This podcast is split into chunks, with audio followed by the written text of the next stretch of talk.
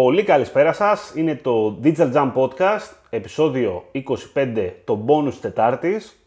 Στο bonus Τετάρτης μιλάμε για πολύ μικρά θέματα, κυρίως προσπαθούμε να τελειώσουμε σε δύο λεπτά. Ένα tip εβδομάδας. Ένα πολύ γρήγορο tip λοιπόν. Ο χρόνος τρέχει, Δημήτρη, ήδη έχουν περάσει Και 20 ξεκινάμε λεπτά. με ένα tip για Google Ads. Πάμε λοιπόν, όταν έχουμε target CPA ή γενικότερα smart bidding strategy, όταν έχει φτάσει βασικά σε ένα επίπεδο learning της προκοπής ο αλγόριθμος, Έχει μαζέψει κάποια conversion, έχει τρέξει για κάποιο καιρό καμπάνια. υπάρχει ένας τρόπος για να δούμε ποια είναι τα signals που έχει λάβει η Google και με βάση αυτά κάνει adjustment στην καμπάνια μας. Οπότε, όταν έχουμε ανοίξει τις ε, στήλες και βλέπουμε το bid strategy type, αν πατήσουμε στην επιλογή ας πούμε target CPA, θα μας βάλει στο bid strategy report για τη συγκεκριμένη καμπάνια, που μπορούμε να δούμε λίγο πιο κάτω τη στήλη top signals.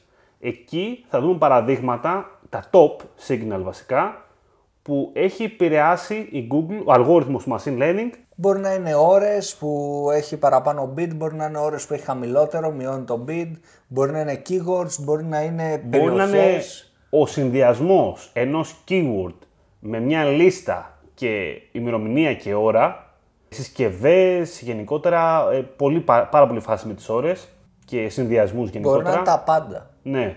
Αυτό είναι καλό απλά για να το δείτε, για να καταλάβετε λίγο τι παίζει με τον αλγόριθμο και ας πούμε δεν σας εμφανίζει τόσο πολύ μια συγκεκριμένη ώρα. Και μπορεί να σας βοηθήσει να κάνετε optimization στις, ήδη, στις καμπάνιες που τρέχετε χωρίς να είναι smart bid. Ακριβώς. Οπότε βοηθάει για να κάνουμε ένα καλύτερο performance στο υπάρχον target CPA smart bidding strategy που έχουμε. Αυτά τα λέμε την Κυριακή με νέο επεισόδιο. Ήταν το Digital Jam Podcast, το bonus επεισόδιο. Γεια χαρά! Καλή συνέχεια.